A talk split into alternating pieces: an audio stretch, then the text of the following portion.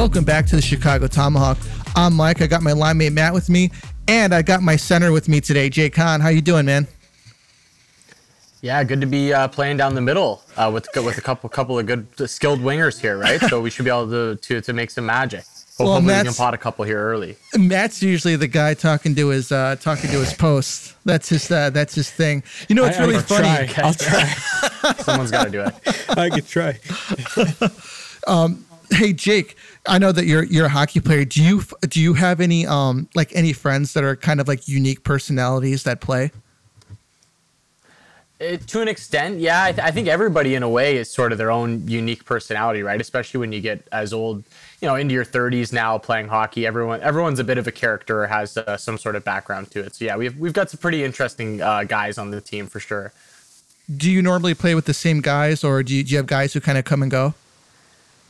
Yeah, we have we probably have a core group of about, I'd say, eight to ten guys that are almost always there, and then we've got a rotation of another, you know, five to ten guys that are sort of in and out, and you've got your backups, and you know, you never know if you're going to need a goalie or something. So it's it's nice to have the, you know, connections with a few different guys that are able to step in. And as you guys know, people get busy, have commitments, especially in the summertime. It's it can be difficult to to piece a team together and put put enough guys on the ice. So it's it's nice to have options. Depth, uh, the, the depth chart, right? We're going to be talking about depth uh, today, probably. Yeah, right, heading towards the trade deadline. So you always, you always want that depth in the organization. Three v three. We don't have enough three v three. Yeah, so whatever j- you got. Yeah. yeah. Well, we, I've played a few games where we've had like four guys or five guys, like barely enough to ice the team. Those are those are never fun games. Wow. Dead. Yeah. So Jake, yeah. I want to know no, what's no the uh, what's the temperature like in, in Toronto? Today it's actually quite nice. Today we're we're over even. We're uh, in terms of so we're we're dealing with Celsius here. So I guess for you guys, was it thirty-two Fahrenheit is uh is zero Celsius? I right. think so. You're probably we're probably looking at like forty something in the forties for you guys uh, okay. right now. It's it's it's actually qu- it's actually quite nice. I went to the grocery store uh, before I talked to you guys. Went for a little walk, and it's it's nice compared to what it has been the last couple months. So considering you know Toronto, uh, playoff time is coming up. I'm assuming that the temperature is around the forty degree mark, but but it probably feels like sixty-five with the heat coming off of the team.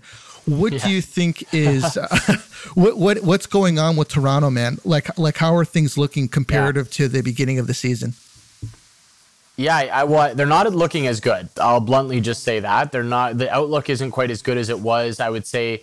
You know, around Christmas time, November, December, the Leafs were playing this style, and I might have been on with you guys at the time. They were playing this like lock it down style where they were winning games three one, four one, and they were really playing good defense. They were getting great goaltending from Jack Campbell at the time as well, and they were obviously scoring enough. We know that they had that firepower up front, and at some point, they just started getting away from that. I don't know if some of it's injury related. I know they are missing Jake Muzzin on the blue line right now, which is a big piece back there, and they don't necessarily have the depth on the back end that maybe some other teams do. So when they do lose a piece, I think you see the effects taking place. And then on the other side of the coin, you're certainly not getting the goaltending. Jack Campbell wasn't playing well. Now he's hurt. And you're not, you haven't been getting good goaltending from Peter Mrazek all season. So there's, there's more question marks now than answers with this team. And I think if you're a Leafs fan, you're just hoping that this is sort of the dip and that at some point late in the season into the playoffs, they get back to that style of play that was giving them so much success in November and December. It's just you're you're kind of a, it's like a hope and a prayer at this point because I don't I don't know what else you can really do. But there's there's some major flaws with this team right now, and it, it's evident when you watch them. Well, we're getting out of the dog days of the winter, and to be honest with you, I thought you know the dog days of the season are, are pretty brutal. You know, you know there's no like it seems like the winters there's no end in sight. And um, and the, the games just kind of run run off to to each other. We're hitting the final stretch, and we're talking about you know the the, the pr- practically the playoff races for some teams, other teams that are trying to get in. If you're the G M of Toronto, they obviously have some some defensive holes that need to be fixed, and and as of recently, uh, maybe a hole at goalie. What would you do to try to right the ship of this team come come trade deadline? Yeah, it's it's not a simple answer, but I do think that you are on the right track with, with the two positions that you mentioned. I don't think you're really touching the forward group up front. You've got enough scoring. You can argue that they need a little bit more size and a little bit more grit, but I've always been of the mindset that you don't you don't add grit to your team. That's something that's built into your team that right. It kind of comes from the top the the top down. Like, skilled players can play gritty. You don't need to be, you know, a fourth line plug playing eight minutes to be considered a gritty player. And I think that's more of a team mindset than anything else. So that would be low on the list for me if I was Kyle Dubas. And just watching this team over the last month or so, clearly goaltending is an issue. I just don't know if th- there's a name out there that's really going to be a game changer for you unless you give up a ton, which I don't think they're in a position to do. And the salary cap's going to become an issue as well. So I think goaltending is going to be tricky. I, I feel like you go out and you grab a value play and you just hope that you can catch lightning in a bottle with a goaltender that's maybe a little bit underrated. So that's how I would play that position. And you still could get Jack Campbell back. Like, he's week to week right now. I, I think he's on track to come back in a couple of weeks. So maybe he gets healthy. Maybe he gets back into form uh, from the start of the season. So I think you can hope that the goaltending situation sorts itself out. And at the top of my list would just be going to get more defensemen, uh, whether that's one or two guys on the back end. I think helping out the goaltenders is the key to all of this. If they're able to insulate them just a little bit, uh, slow down those high danger chances, which they've been giving up a lot. If you watch their games, it's two on ones, odd man rushes constantly, and, and you're just not doing the goaltenders any favor. So I think defense has to be at the top of the list. Goaltending would be uh, right there as well. Do you think that's a do you think that that's a system type of thing, Jake, or do you think that's maybe like talent on the back end?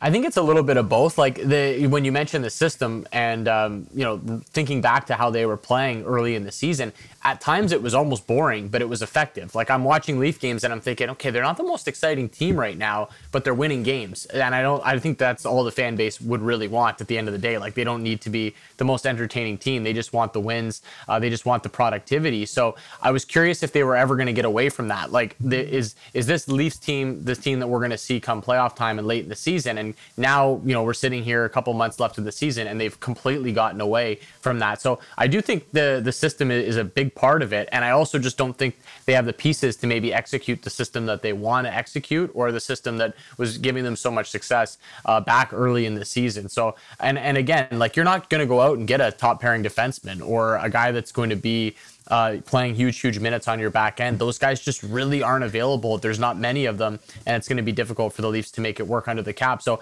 I really think, like, you know, everyone wants them to make a move, and in a perfect world, you can fix every hole. But in a salary cap world and with where the Leafs are, it's just unrealistic. So I think, unfortunately for them, a lot of what they need fixed has to come in-house. It has to be the players that are already there. It has to be the core that's already in place there. Those are the guys that are really going to have to make the change. Yeah, you know, I think that you make a really good point, because if if they can't fix these defensive, you know, defensive woes in a way, they're gonna need to they're gonna need to look at Matthews to start putting up, you know, two goals a game, you know, minimum, and and Marner to contribute so that they're putting up, you know, not them two alone, but the offense putting up maybe four or five goals a game, and then just trying to hang on for wins uh, in, in a way. So, yeah, and, and when when you're really looking at it, like, they they paid Morgan Rielly big money. They gave him the big extension, and right. he's paid as a number one defenseman. I, I think Morgan Rielly's great. I just don't think that he can do it all himself back there. And, and you know, most of my point is just that when we get close to the deadline and we see teams like Toronto, who we think are close to being contenders that maybe need that one piece, I think sometimes we overrate what the deadline can be. Like, you've put this core in place. You know, you're paying all these guys big, big money. You've got your Matthews, your Marner, Tavares, Nylander up front. You you paid Morgan Rielly to be your number one guy. You you thought at one point this year you had a number one goaltender in Jack Campbell. Maybe that's come into question now. But you had all the pieces in place. I just, I don't know who you're going to go get over the next week or so that's really going to push you over the edge or make a difference without giving up, uh, you know, crazy uh, pieces or a lot of draft picks, or, or losing something on your current roster. You know, just, uh, I just, I'm going to bring this up just so we can cycle back to this just for one, one second.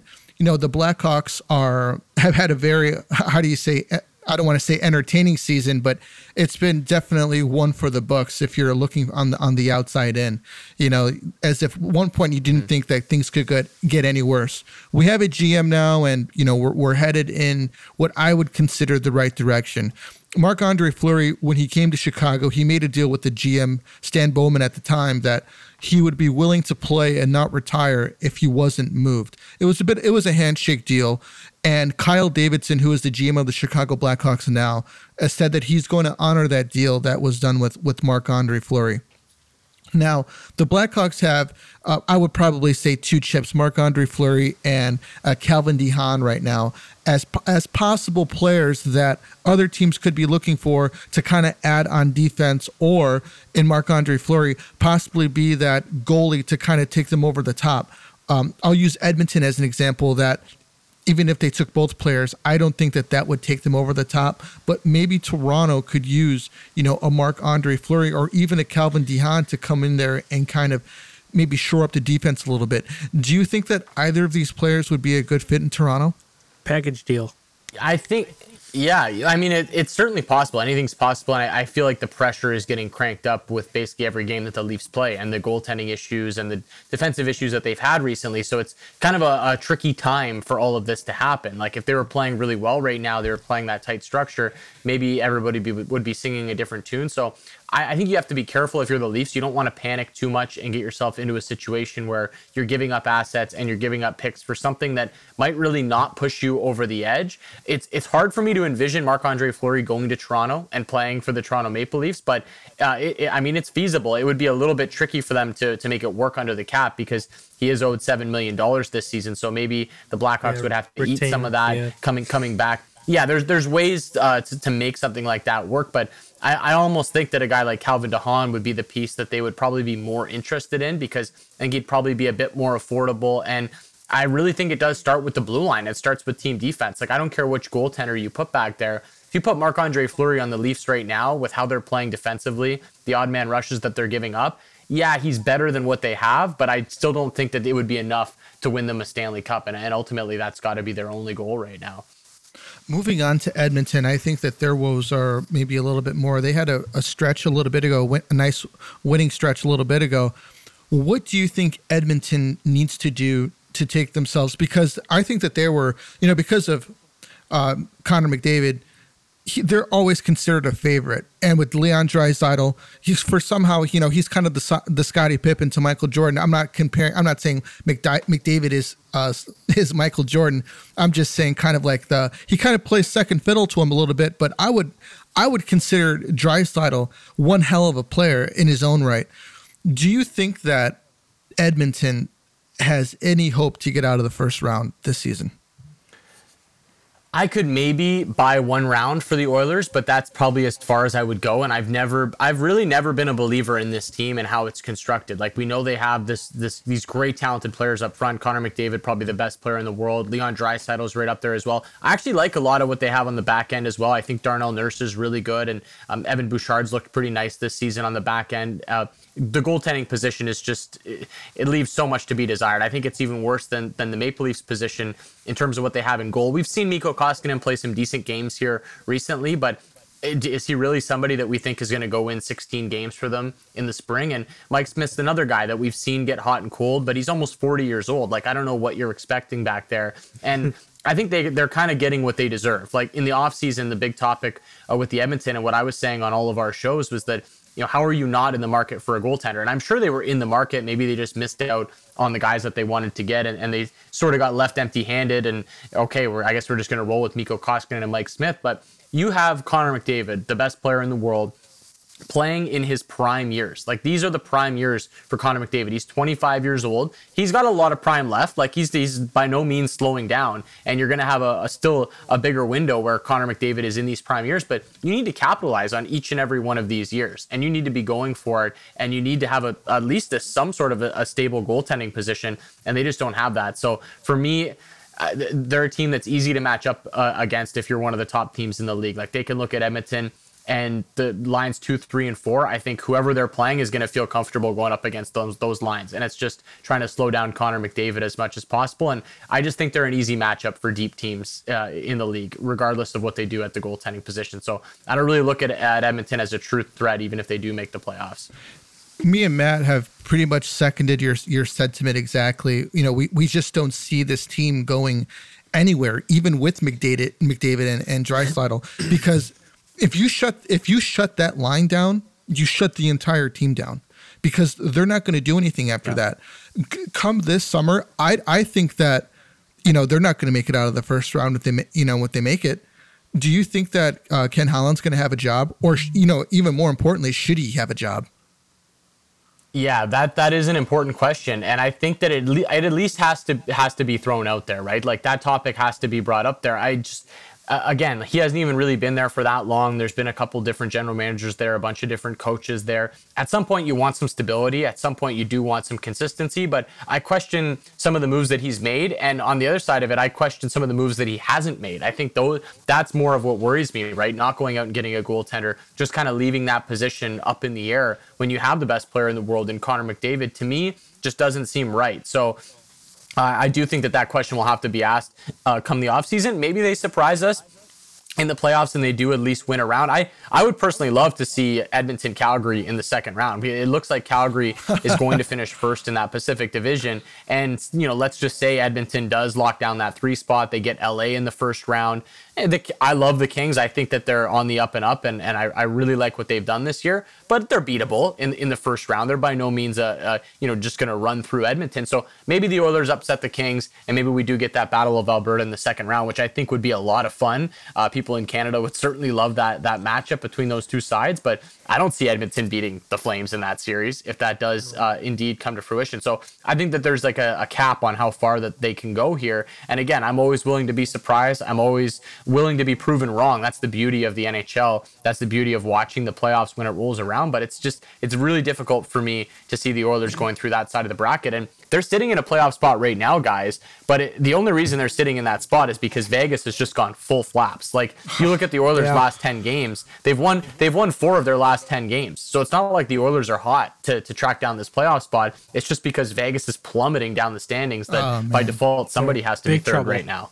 Big trouble. They're like oh, Maple Leaf trouble. Yeah. yeah. Matt, why don't you yeah. go ahead and take Even over worse, with uh, take over with Vegas? Well, I heard something today that I was laughing. I think it was actually Kevin Weeks saying Vegas needs to call Marc-Andre Fleury and apologize and get him back immediately. Kiss and make because up. They're in big trouble. Yes. So I don't know what your thoughts about that are. I think that they should get a goalie because you don't know about Leonard, his status. So I think I'd be very aggressive yeah. to get one. Yeah, I, I think the bridge has been burned with Marc-Andre Fleury, so I, I don't I don't see them going to that route, but a goaltender in general, I could certainly see them making some sort of move there to solidify that position because, like you said, the health of Robin Leonard is a question mark. You certainly can't trust Lo- the combination of Laurent Brossoit and Logan Thompson. That's, that's not winning you a Stanley Cup anytime soon. But I, I'm curious if Vegas looks at this and, and gets realistic and says, okay, we made the Jack Eichel move. He's twenty-five. It's his first year here. He hasn't even played a full year. Like, he's played like three weeks with us. We got him under contract for a long time. We're still trying to build towards something here. Do we just chalk this up to an injury-riddled season that just got off the rails? And I know it's going to look bad if they miss the playoffs. Like, everyone's going to be, what's wrong with Vegas? Like, is is it is is what they've built the right thing? But I think you can realistically look at this if you're the management for Vegas and just say, man, we've had so many guys out of the lineup. We've we've still never had our fully healthy lineup with Jack Eichel in it and all the surrounding parts. Do we just kind of crumple it up, move on, and we try to figure out the goaltending position in the offseason when it's much easier to make a move like that? I'm I'm really curious how they handle this next week. I think Vegas is a very interesting team to to watch.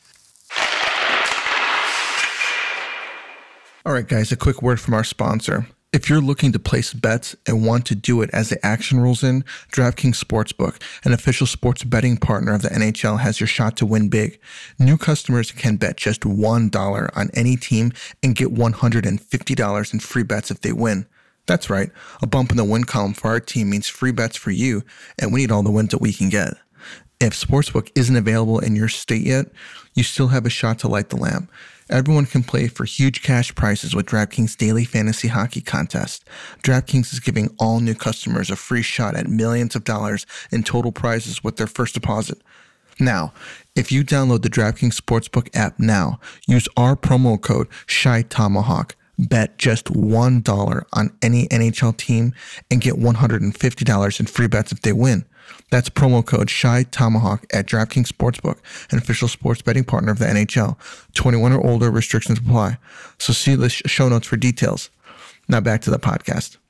Jake, I would I would one hundred percent go that route, especially considering, you know, where you're at with the cap. You know, Mark Stone is injured right now. You've got Jack Eichel, you know, and and you, you hit the nail on the head. All of the injuries that they've had this season, it's like, you know what, why don't we just cut our losses? Whoever's hurt right now, let's get them healthy. What kind of care do they need? You know, we, we don't need guys hobbling in on one leg coming into play, you know, especially what they do have a good team. You know, they're just, everybody's just just hurt. Matt, would you would you just say throw the season away and put everybody on injured reserve, make sure everybody gets uh, gets healthy, have a good summer, and then come in strong at the beginning of uh, next season camp? Yes, I would, but is that owner okay with that? I know that owner is very Stanley Cup hungry, and he's been waiting and waiting and waiting and, you know, getting close and getting bounced, and I know he's very anxious to get that cup. So I don't know if that would be cool with him, or, I mean, it's something to think about, because I know that he really wants that cup, and every year it's just getting longer and longer. He said three to five years, and everyone laughed at him, you know, but now, I mean, is this their fourth or fifth year? I think it's their fifth so, year. Yeah, he, I, I, that's what you want out of an owner. You want a guy going for it every year, so I, I that's up to Foley and the hockey ops, I guess. Yeah, you know, I, I mean, yeah, you do want you do want an owner that's hungry, but at the same time, you don't want an owner that's, you know, kind of hovering over the, you know, the hockey ops department, you know, because that's what they're there for. He should be going in there saying, okay, guys, what's what's the deal here, you know, and yeah. them saying, hey, you know what, we're going to need to chop it up because this is where we're at right now. You know, and uh, maybe we'll do a couple two for one deals to sell some more tickets, you know, or whatever, because that's what it really comes down to. It's it's selling tickets, selling merchandise, making money, uh, so that you could field a good team and putting something out on on the on the ice that makes the the fans happy. And if you're if you're uh, you know, if you come forward, you know, to the fans and tell them like, hey, look, this is what's going on this year. It's not going to happen, but you know what? We're going to be back stronger than ever the next year, you know. Uh, the diehards, the people that buy the merchandise, the people that watch the games, that listen on the radio, that bet on Vegas in Vegas, and who show up to games, you know, I think that they would buy that.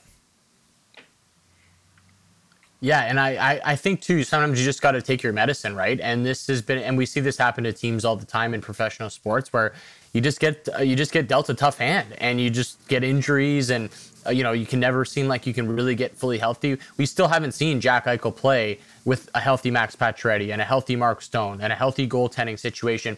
I'd even question whether guys like Shea Theodore and Alex Pietrangelo are healthy on the back end. It just, uh, they don't look right right now. So I don't know if one or both of them are dealing with some injuries, but it just feels like they've they've caught some really tough breaks in the injury department this year. And you don't always want to use that as an excuse. And I'm by no means a Vegas Golden Knights fan trying to make excuses for them, but that's the reality is, is they've just been really banged up this year.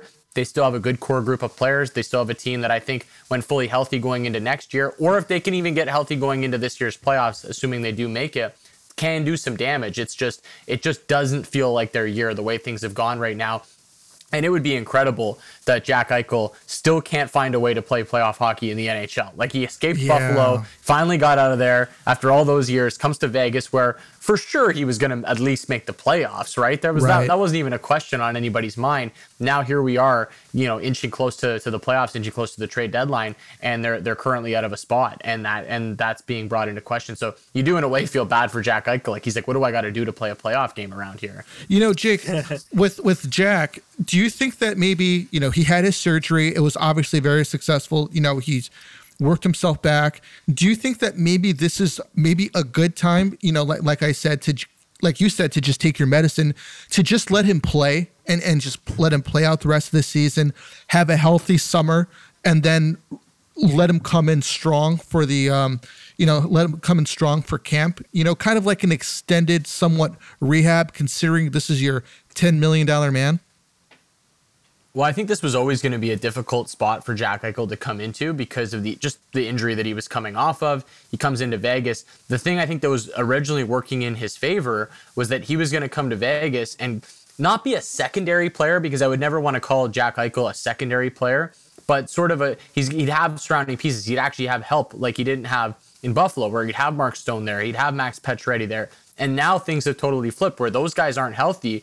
And Jack Eichel comes into this situation, and not only is he coming off of a, a crazy surgery and a bad injury, but he has the the entire weight of the team and the pressure on his shoulders to be the twenty-minute guy every single night and to be the guy that needs to score late in the game. And obviously, that's why they brought him in, and you want him to be that guy uh, in the present and in the future. But it's a lot to put on a guy that, that's coming back from injury. So I, I think it just didn't really work out the way that Vegas had it mapped out in their mind. And now we're seeing him put into a, a pressure situation. So I'm just curious from a personal standpoint how he handles this, because we talk about him never playing playoff games before. He's never even really played like playoff contention games late right. in the season. Buffalo's never even close to the playoffs late in the year. Their season's usually done by New Year's. So it, th- this is a kind of newfound newfound territory for him, right? Playing big games in a playoff race. I'm curious how he handles it. Maybe he handles it really well and he steps up here and he leads Vegas to a playoff spot, or maybe he folds a little bit under that pressure because it's not something that he's felt. I think either way, it's good that he is playing some kind of high pressure games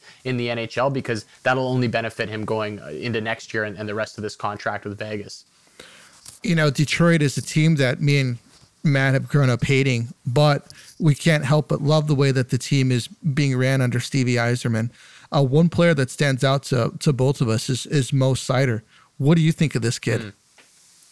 Rookie Unbelievable. I think he's been, yeah, I think I totally agree. I think he's been the best rookie this year. I don't know if he's actually going to win the award, because I never know how the voting process is going to go and who's going to win. But if I had a vote, I'm voting for Mo Seider. When I watch games and I watch all these teams, he's the one that impresses me the most for what he's doing. When you factor in his age, when you factor in the minutes that he's playing, the position he's playing, the fact that he doesn't have a, still a whole ton of help uh, on Detroit, even though they are building this thing up. I'm just, I've just been so, so thoroughly impressed by what he's been able to do as a twenty-year-old back there. So Mo Seider would have my vote, and I, I think Red Wings fans should be very, very excited about him moving forward. And yeah, and Stevie Y we trust is, is kind of the slogan around Detroit, I think. And yeah, I, I don't blame him for that. He he does seem to know what he's doing, and he's had a very, very patient approach here. And I'm I'm curious when that patience, you know, turns into aggressiveness. And when does Detroit and Stevie Y look at this thing and say, okay, we've got Mo Seider. Maybe we found our number one blue liner, our possible Norris Trophy candidate um, on the back end.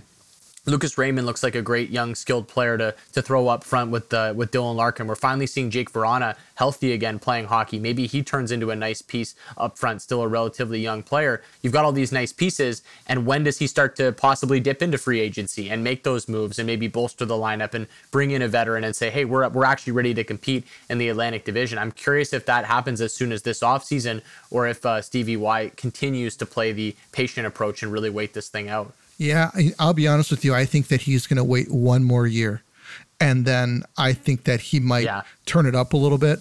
Uh, Steve, I think Steve Yzerman has always been a a patient, um, uh, I would even a patient player. You know, he didn't just he he wasn't like a hard charging player. He scored a lot of goals, but I think that he mm-hmm. he had like an assertive aggressiveness where it wasn't that he was just, you know, just going balls to the walls. You know, I think that he's always had a calculated approach. He clearly has a calculated approach as a general manager. And I think that they um, they have a really great piece there in, in, in Mo Seider. You would think that this kid's been playing for five years or so, you know, and yeah. he just seems to be putting it together really, really fast. And me and Matt have been talking about drafting and, and how important it is to organizations uh, to build. Because uh, do you guys know when he was drafted?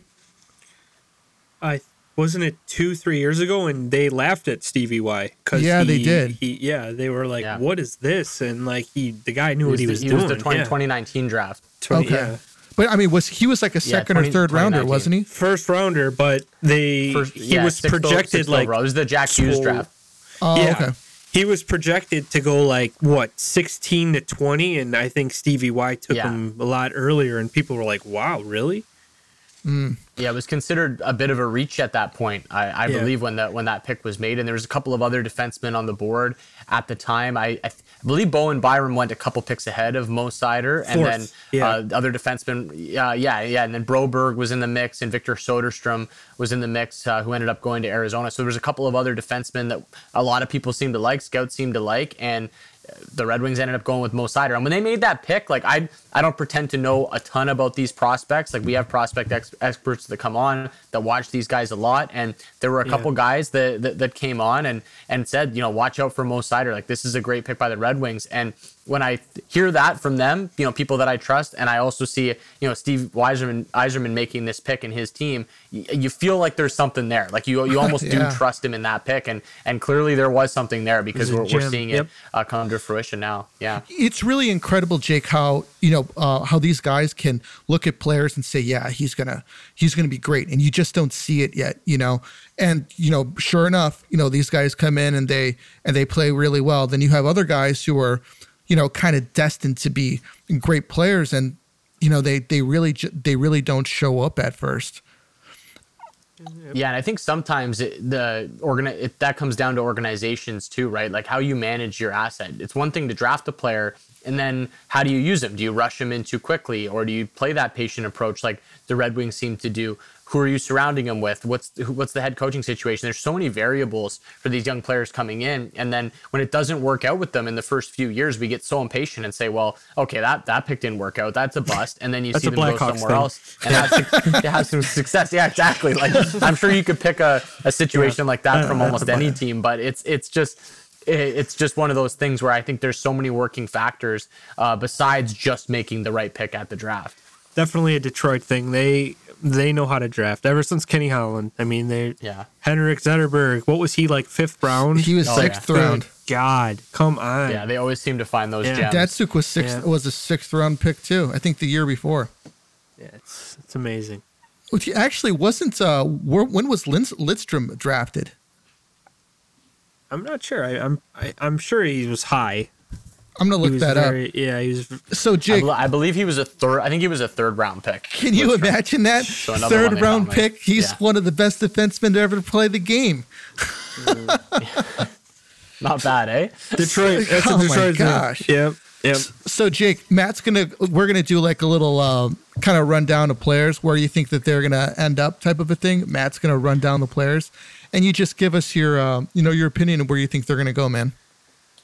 All right. Well, All right, my favorite, yeah. my favorite pick or my favorite like big name circulating right now is Claude Giroux. I know he's almost at a thousand games mm. if he's not already there. Where do you think he's going to end up? Am I allowed to? Am I allowed to say Philly? Can I say Philly, sure. or do I have to put yes. him somewhere else? Yes. I'm gonna. I'm gonna say Philly. I, I think he wow. stays. I think he stays with the Flyers. I, I just. He's, I feel like, and he's uh, he's approaching on a thousand games now as well.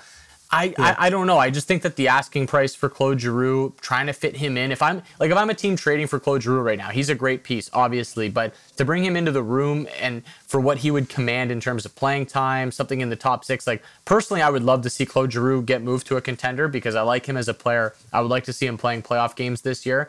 I, I just think he, he remains a Flyer uh, through the rest of this season, and we'll see what happens uh, in terms of free agency this offseason. Let me ask you this, though. So there's four teams that are linked to him. Colorado, yeah. Boston, Florida. Actually, I'm sorry. Oh, yeah, Saint Louis and Carolina. My favorite pick would be Carolina because I think he would. It would. He's like a Rod Brendamore yeah. type of player. I don't know about you. Can you pick one from that those cities? I can get there with Carolina, and he would. I mean, they've got so many nice pieces there with the Canes, but at the same time, I, I just like the Canes how they are, so I, I'd almost yeah. be fine with them just sort of standing pat. I think Boston's the team that really jumps out to me as somebody that whenever I see a player like this that is able to play the middle of the ice, obviously Claude Giroux is a bit of a versatile player. He can play the middle of the ice. He can play the wing as well. But with the Bruins' needs, and they certainly still need help at that second line center position. And, you know, who knows, maybe they could play him on the wing or something like that, depending on how they want to order their lineup. I think the Bruins are, are a team that would interest me a little bit in, in terms of making a move like that. Okay. Well, how about Mark Giordano? Ooh, Gio. Yeah, where can we put? Can we put Gio back on the Flames? Is can can we make that happen? I'm, I, I feel I'm like hoping. I feel like if that move yeah. was going to happen, they might have made it already, though. Because the, the right. Flames the Flames jumped out in front of it a couple weeks ago, obviously making that Tyler Toffoli move. Great and I trade. love when teams yes. do that, to just say, yeah, it was a great trade and it's uh, it's already paid off dividends with how, how he's played for Calgary so far. But I love when a team does that and says, hey, you know, we've got a need. We got a guy that we want to target. Let's get out in front of this thing. Why, why do we have to wait to the deadline to make this deal? Like, we can just make this deal now, give him extra time to get acclimated with his line mates, get comfortable here.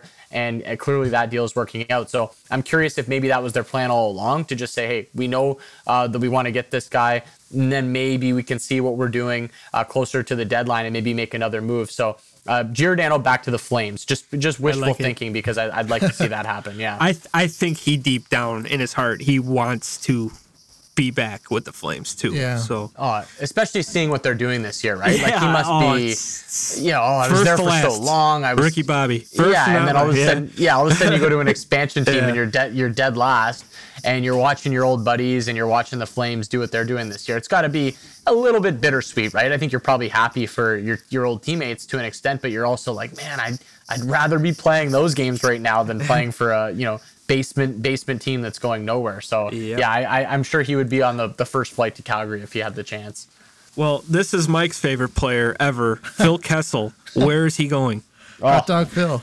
I love I, I, I love Phil. And again, so do I. I, you I do know, we just did the Giord, Giordano back to back to Calgary conversation. We could link we could link Phil to a couple of his old teams. We could link him to Boston. We could link him to Toronto. Ooh. I don't see Toronto happening. I just I just don't think that the Leafs are in a position to go and get Uh, Phil Kessel. But I do think the interesting part about Phil is the asking price for Arizona seems so low. I, I rumored that it was only a third round pick for Phil Kessel. Like, who's not, who doesn't have a third round pick they can give up for Phil Kessel? Yeah. Like, come on. And, you know, seeing what he's done over, the numbers don't pop off the page, uh, obviously, for Arizona over the past couple of years for Phil, but he hasn't had great line mates. He's been limited in his ice time. I, I think put in the right position, whether that's in a second line role or a third line role with skilled players, I think Phil Kessel could do some major damage. So I would actually look at one of the bubble teams as a team that possibly goes and gets a Phil Kessel, like a team that is sort of in it, but you know, not unsure, not sure they're actually in it, maybe chasing down a playoff spot. I'd look at one of those teams uh, to possibly go for a Phil Kessel, because, the, yeah, maybe a Rangers or even like a Canucks or something like that that's like out okay. of the playoffs right now. Just just as a team, because I think it's one of those moves that you can make that you're not you're not going to kill yourself over. It's it's a third round pick you give up for Phil Kessel. Okay, if it doesn't work out, we missed the playoffs. So be it. We we tried. We, at least we didn't have to spend a first round pick. So I would look for those teams kind of hovering around the playoff mix to to possibly be in on, on a Phil Kessel. But hey, maybe maybe we see him reunited uh, with the Pittsburgh Penguins as well. There's, cool. there's another yeah. team to sort of throw out there. I'd love to see Phil go back to Pittsburgh. I'll give you one more here. And we got a it's it's a Blackhawk, and you know we're we weren't big fans of him. You know, I think we've talked to you so many times. We've been pretty hard on him, but you know what? He's been playing great as of late. Dylan Strome. Oh, oh, what a what a resurgence by Dylan Strome. Over, I, I'm glad you brought him up because I wanted to, to talk to you guys about him. But he's, you wanted to he's helping me out in fantasy right now. I, I, yeah, well, I picked him up in all my fantasy leagues because he's got this great line assignment. And he's he's absolutely Cater, crushing it right Cater now. So and Cat, I'm, that's why I'm happy. Yeah, I I hope he doesn't get traded now. I just want him to stay on that line the rest of the year and help me win my, my fantasy playoffs. Just keep racking up those points with Cater. Yeah. Ten points in his last three games. Uh, Cater. Do you think the yeah, Hawks re-sign him or move him? Yeah, well, you guys would probably be in a better position to, to answer that than I would. But with, with how he's playing right now, like just getting a glimpse of him over the past couple of weeks, I know it, you don't want to get too ahead of yourself over just a, a couple of week stretch of hockey, but yeah. he, look, he looks pretty good, and he's he's playing with good players. Maybe he's found something there. I don't know. I again, you don't want to to to just give him a huge deal based off of a, a couple weeks where he gets really hot. But I think it's something to think about if you're the Blackhawks, because he's still a relatively young player. And if he's showing you promise, maybe you do look at him as a, a possible piece to your future here. So the problem with, with Dylan Strome is that he has to play with DeBrincat and he has to play with Kane, two of the best players in the league. If you put him with guys that are not as skilled, his upside and yeah. his production goes through the bottom of the barrel. That's the problem with with with Dylan Strome, and it, it it's not a knock on him. You know, it's just it's just the way that he is. That's the player that he is, and on top of that, he's th- his game and the type of player that he is. He has to play on those top two lines, kind of like how we had with Alexander Nylander, a prospect that we had. The type of game that he had, he had to play on the top two lines, but the problem was he just wasn't good enough to. So if you put someone like Nylander or Strome on the bottom lines, they're just going to flounder because it's not their type of game. And uh, I mean, t- yeah, that's just what that's just my opinion, though. Yeah, and they're not necessarily play drivers. Like, you don't look at Dylan Strome as a guy that's going to drive his own line, but I do think there's something to the fact that he can play with skilled players and that he's showing that promise, because those can even be tough to find, right? Like the right line mate for a Patrick sure. Kane, or the right line mate for one of these top-end players. It's nice to have that piece. Not a piece that you want to pay a lot of money, though. Not a piece that you want to mm-hmm. break the bank for, because I think you could find those guys a lot easier than you can find those top-end play drivers that don't seem to come along very often. Yeah, man. I mean, out of the, what, fourteen years Patrick Kane has played for the Blackhawks, dude, I don't think that there's been anybody who hasn't who hasn't been able to play yeah. with this guy. You know, he's just a once in a Schmaltz. It, it's it's it's absolutely incredible, man, how how Kaner can just make everybody uh, make everybody better. You know, the other day he set up Strome for a um, for a one timer. You know, he came from behind the net. He didn't even look, dude, and he saucered it across the the Royal Road, and and and Strome had a one-timer, dude. I was like, are you freaking kidding me, dude? He's got two hatties. Guy's like thirty-four. You gotta be ready. Yeah. Yeah, you gotta be ready for anything when, when Kaner's out there. That's what he said. He goes, once you think that the puck isn't gonna come to you, somehow Kaner can just sauces it over, you know, three sticks. You know? And then there was another play oh. where he had the the puck came towards him. He was skating. He hit it like off of his back right skate. It went through somebody. He got the puck, put it through an in between another guy's legs, and then set up somebody somebody else's goal. It was just incredible. You know, they showed it in mm-hmm. slow motion, and it was incredible. And watching it in in real time, it's like, is like is it, is everything just in slow motion for this guy? Uh, me and Matt were talking. We think Kaner's going to be a point per point per game player until he retires. Uh, kind of like how Nick Lindstrom was, you know, a, a top tier player up until the day he retired. I think that's going to be, uh, I think that's going to be Kaner. And I think once those guys, once he gets to a point where he isn't a point per game player anymore, whenever that time does come, that's probably when a player like that says, okay, it's time to hang it up. Like, if I can't be myself, if I can't be that dominant player anymore, and I'm starting to struggle out there, I, I don't want to just be doing this for the sake of doing this. So yeah. I, I feel like that's when you usually see those superstar players, you know, pack it in, because they're like, okay, you know, I'm not, I'm not the player that I once was. My numbers are clearly down, but that's not happening for Kaner right now. He still looks like he's very much at the top of his game. You know, it's funny that you mentioned that. Wayne Gretzky has an interesting, uh, interesting quote, because they asked him, you know, like, why are you retiring? You could play another year. He goes, well, I... I only I only scored nine goals this year. You know, that typically, you know, yeah. that was a good weekend for me. yeah. A good night sometimes. Yeah. and, and you know yeah. what? Dude, Wayne Gretzky in his last year, in his twentieth season, had nine goals and fifty-three assists. He was a point per player person at the on his last uh, on his last season. That's incredible. Yeah, he took the play the playbook yeah. out of Adam Oates. Yeah. So, Matt, you got anything else, man? No, I don't. Uh, go ahead, finish it up, Jake. Man, uh, I'll tell you what. Is there anything else that you wanna you wanna throw out there? No, I'm, I'm just excited for the the end of the season. It's always a, a fun time of the year. I'm I'm not the hugest trade. Like I, I enjoy trades, but I'm more of a like watch the game type guy, more so than a news breaking type guy. I just love to watch and anal- analyze the actual game. So once the trade deadline passes, you can kind of put all those rumors behind you and you just move on and you get ready for what I think is the most exciting time of the year, the playoff races. Maybe they're not as as tight as we would hope, uh, specifically in the Eastern Conference, but it does look like we're getting a great race in the West, and we should get some really nice playoff matchups this year. So I'm I'm just looking forward to to getting into it. We're entering into a, a fun part of the, the hockey calendar, fun part of the sports calendar in general with March Madness coming. I, I'm a big golf fan, so you got Matt, the Masters around the corner, oh, baseball yeah. season. You know, they, they they actually figured something out. So it's a fun time of the year to be a sports fan. The the days are getting longer. We're daylight savings time now, so it's it, it's a nice time, uh, a nice time to be a sports fan. It is, man. You know, one hundred percent. You know, I'm a golf fan too, and I'll be honest with you. I love it when, you know, if I could just lay on the couch for a little bit and throw some golf on and watch it. I mean, it's just, it's the same thing as baseball, essentially. Yeah, you know, you fall asleep. Yeah. yeah. I like some of the, uh, I'm, I'm a robo ump guy, man. I, I'm, I'm, I'm pulling for robo umps. yeah. Team robo umps. I'm but, sure uh, it won't be long into the baseball season before I'm on your side again.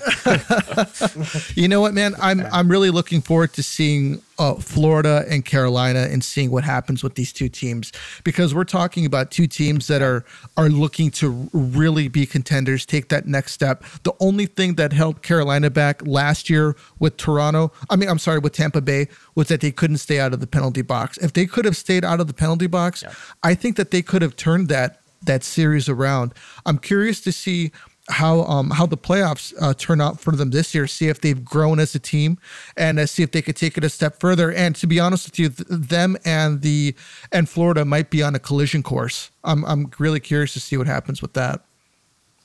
Well, a, a Tampa-Florida rematch, I think, in the second round is what all of us want. We we saw that first round series last year. We got a taste of it.